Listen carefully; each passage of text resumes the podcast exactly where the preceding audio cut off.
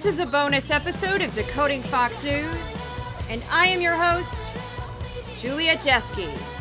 Each week I watch and analyze 15 hours of Fox News and then break it down. I watch all the Fox News you'd never want to. This project is made possible by the Tow-Knight Center for News Integrity at the Craig Newmark Graduate School of Journalism at CUNY. For those folks outside of New York, CUNY stands for City University of New York. I'm a graduate of that program, not a student, and if you don't know me, I have a long history covering and researching the far right, specifically a hate group known as the Proud Boys. All right, why am I doing this bonus episode? I just did a podcast yesterday for my regular weekly viewing. Something big happened last week and on Fox News, and I just felt that I'd be letting you down as my audience if I didn't cover it. So, what happened last week? Is normally I cover 15 hours and then compare it to five hours of PBS NewsHour. But last week there was a January 6th committee hearing, and those take a lot of my time. So I decided, you know what? I, as I normally do when I have a January 6th committee hearing, I just do 10 hours. So I do Hannity and Tucker because they're the most likely to talk about the January 6th committee hearing. That's what I did everything was going according to plan and then this huge story dropped. And this story involved jesse watters primetime. So on friday i captured all five hours for the week.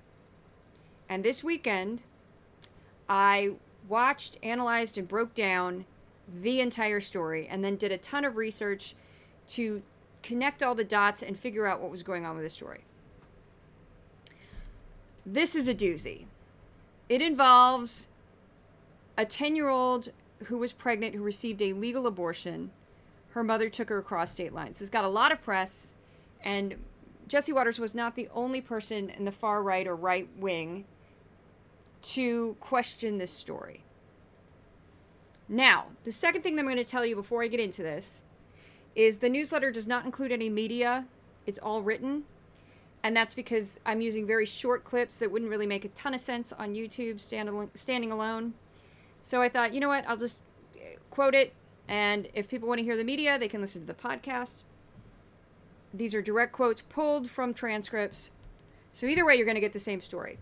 And for the first time ever, instead of my doing my usual extemporaneous style, I'm going to read from a script because there are so many moving parts in this that I don't want to miss a single detail. So, buckle up, here we go. Monday. Jesse Watters Primetime Tonight The Story of a 10 year old rape victim. The duration of the first segment was 10 minutes and 40 seconds. Watters started the week with a breakdown of the story of this 10 year old rape victim who had to cross state lines to receive a legal abortion. One minute, 10 seconds into the segment. Watters slapped a photo of the abortion provider, Dr. Caitlin Bernard, up on his screen. Before the segment was finished, he'd use her name 11 times. Watters then featured a montage of reporters discussing the story on various news outlets. The liberal media then shoved this story in the faces of pro life Republican governors. He then showed a brief exchange between Dana Bash of CNN and Governor Kristi Noem of South Dakota. In the clip, Governor Noem never really answers the question over whether or not she thought the child should have received an abortion. Then Watters jumps to a point Governor Noem had also made. Why isn't anybody talking about bringing the child rapist to justice? He then goes into the lengths he claims Fox News had gone to verify the story. Without knowing much of anything, Watters goes into a series of assumptions, claiming. But we quickly found out that authorities in Ohio haven't even begun a criminal investigation into the rape. Watters then cited an article from the Washington Post that had similar misgivings about the validity of the account. This was especially something to see as Fox News normally derides the paper as being fake news or the political arm of Jeff Bezos, the billionaire founder of Amazon. He then claimed Fox News had reached out to the following Number one, the governor of Ohio. I'm not sure how his office would know the details about a sexual crime committed against a minor. Number two, the Attorney General of Ohio. Now, this source was a far better one to contact, but crimes against juveniles and sexual crimes in general are treated differently in the criminal justice system. Great care is taken to shield the identity not just of child victims, but also minor aged suspects. And the third one all abortion clinics in Ohio. Contacting abortion clinics was a complete waste of time. Abortion clinics wouldn't be able to divulge any information about any patient without violating HIPAA privacy laws. There's also no indication, based on the details of the story, that the mother took her child to an abortion clinic in Ohio. The original story only stated that the referral for the abortion came from a doctor who specialized in child abuse. Six minutes into the segment, the photo of the abortion provider, Dr. Bernard, is back up on the screen.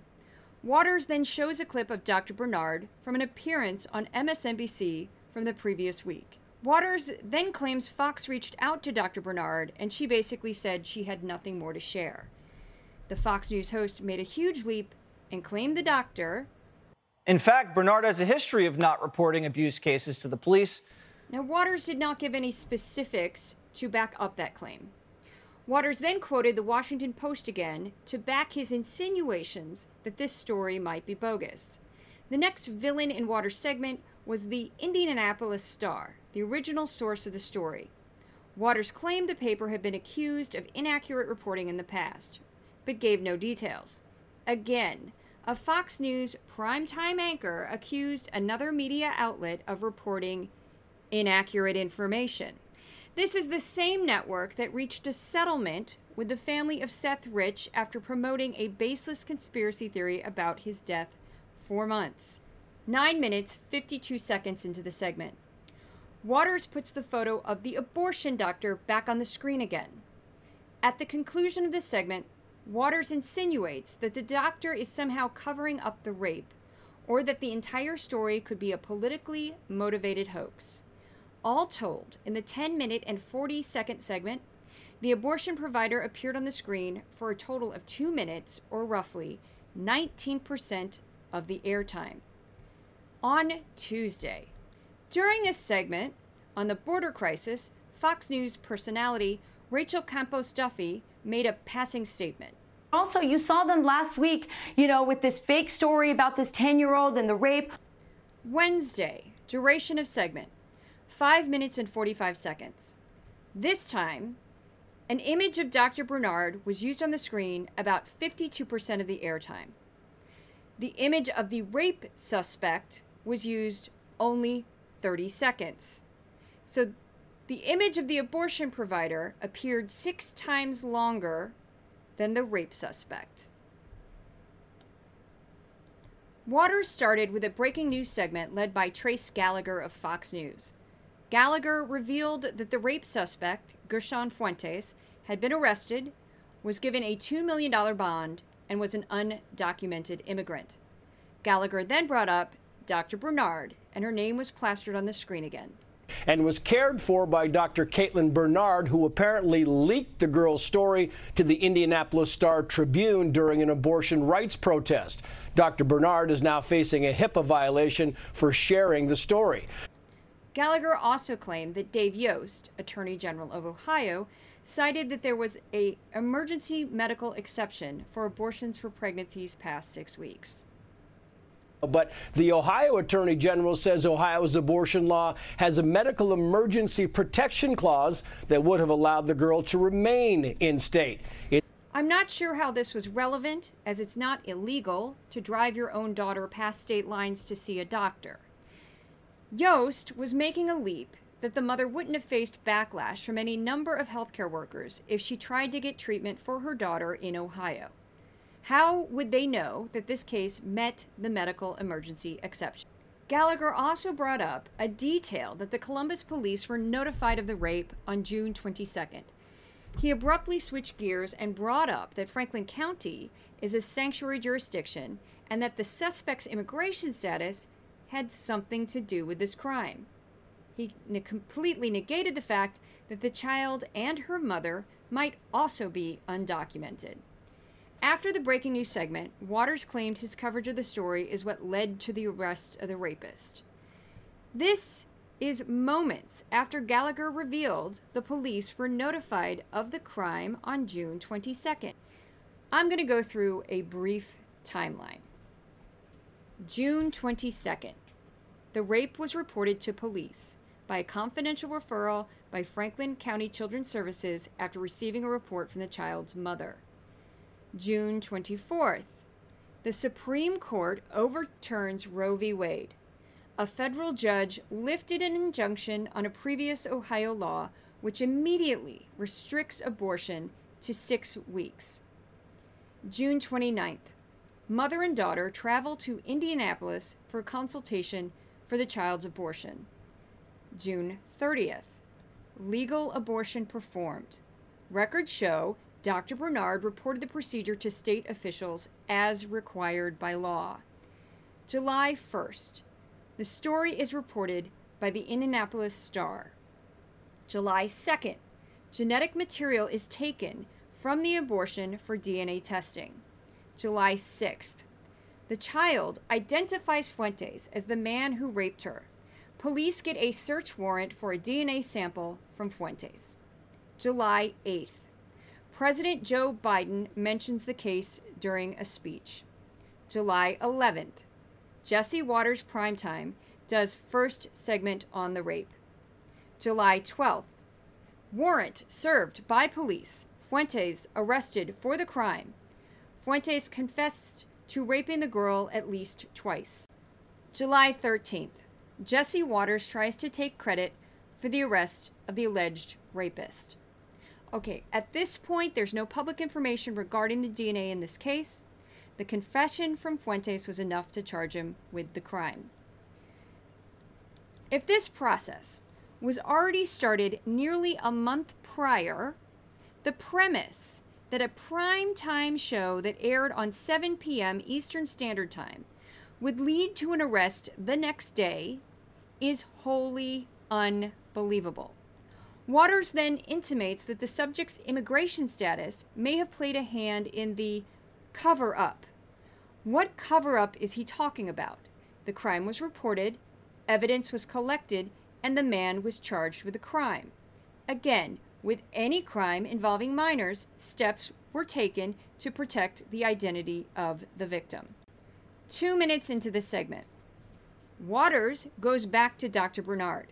Her image is now framed with the words, failure to report. Watters then makes a series of assumptions that the doctor did not report the crime or the abortion. The second half of this segment is dedicated to the Indiana Attorney General, Todd Rokita. Rokita immediately blames Biden's immigration policies, which is odd again because the mother and her daughter might also be undocumented immigrants, and the sexual assault of minors is not unique to any demographic or citizenship status. 3 minutes, 22 minutes into the segment. Dr. Bernard's image is put back on the screen again. Rokita goes into a rant of sorts where he claims the abortion provider could be guilty of a number of various crimes and possibly lose her license. He offers no proof whatsoever that the doctor has committed any crime. He then makes an incredibly bizarre turn and brings up Marxism. This is a horrible, horrible scene caused caused by Marxists and socialists and those in the White House who, who want lawlessness at the border. And then this girl was politicized politicized for the gain of killing more babies. Right, that was the goal. And this. The segment ends with Rokita vowing to seek justice against the abortion provider. The abortion Dr. Bernard performed was completely legal. It was also most likely administered via medication, given that the child was only six weeks pregnant. Thursday. Duration of segment 4 minutes.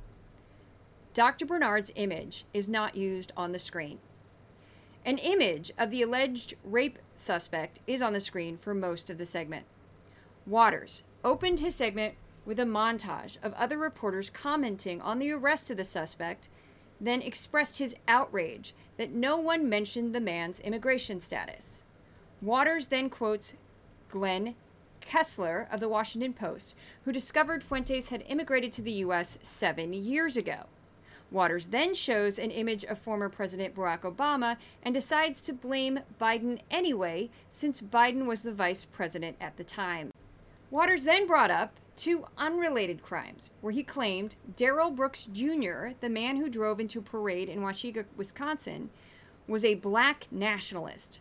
This is despite authorities stating there was no political motivation to his crime. Watters then claimed Frank James, a man who shot several people on the New York City subway, had racial motivations in his attack. Watters left out, of course, that James seemed to hate all racial groups, including his own. Both of these cases were supposed to represent how other media companies left out details in other crimes out of a sense of wokeness. The next pivot was to an archived clip of former President Donald J. Trump's infamous speech at the start of his 2016 presidential campaign about how undocumented immigrants were rapists. They're not sending their best. They're not sending you. They're not sending you. They're sending people that have lots of problems, and they're bringing those problems with us. They're bringing drugs, they're bringing crime, they're rapists. I noticed that Watters edited a slight portion of the original quote that included the word Mexico. The alleged rapist in this case is from Guatemala. Then, in the most depressing turn that even I didn't see coming, Watters used a media clip from the Spanish language network Telemundo, where a reporter accosted the mother of the rape victim through a crack in her door.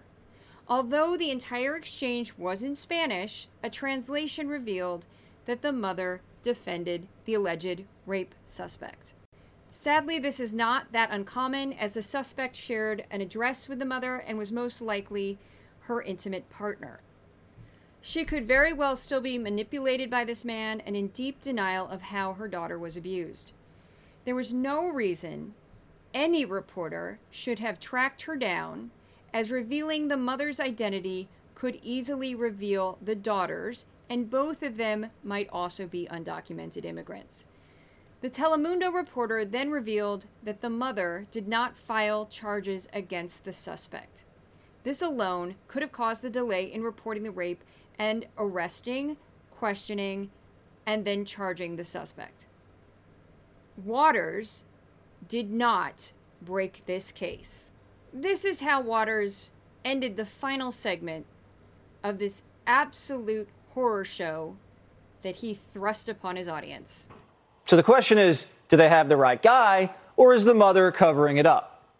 And what's her immigration status? That we don't know. What also doesn't make any sense is why is this 10 year old girl, why did she even cross state lines for an abortion when Ohio could have legally terminated the pregnancy due to a medical exception? She wasn't forced. She didn't ever need to go to Indiana. Why does this story keep changing? And why doesn't it make any sense? And why are all these details trickling in the more and more we dig? The story actually didn't change.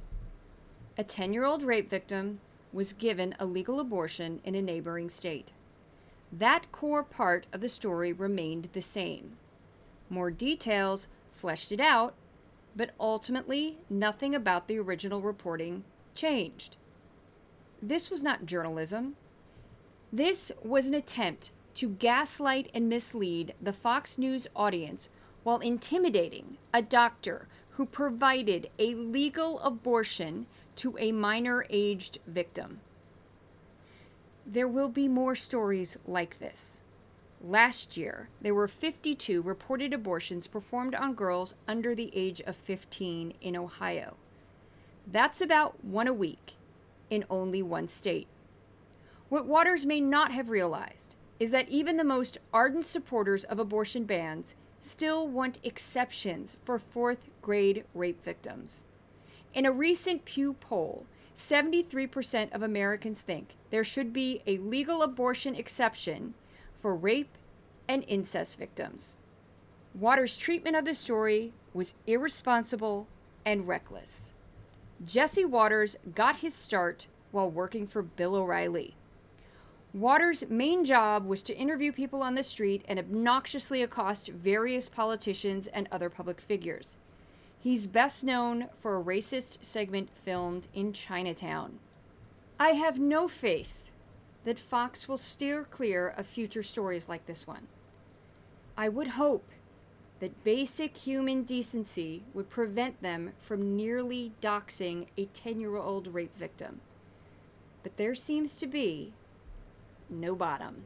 So that's the bonus podcast for this week. Um, and I really, I'm glad I did it, even though it was very difficult to watch that smarmy, eyebrowed face freak show just be so mean and nasty to an abortion provider who did absolutely nothing wrong and who, in the right mind, thinks a 10 year old should be giving birth to a rapist baby, especially. I mean, just, oh my, it, I, this story.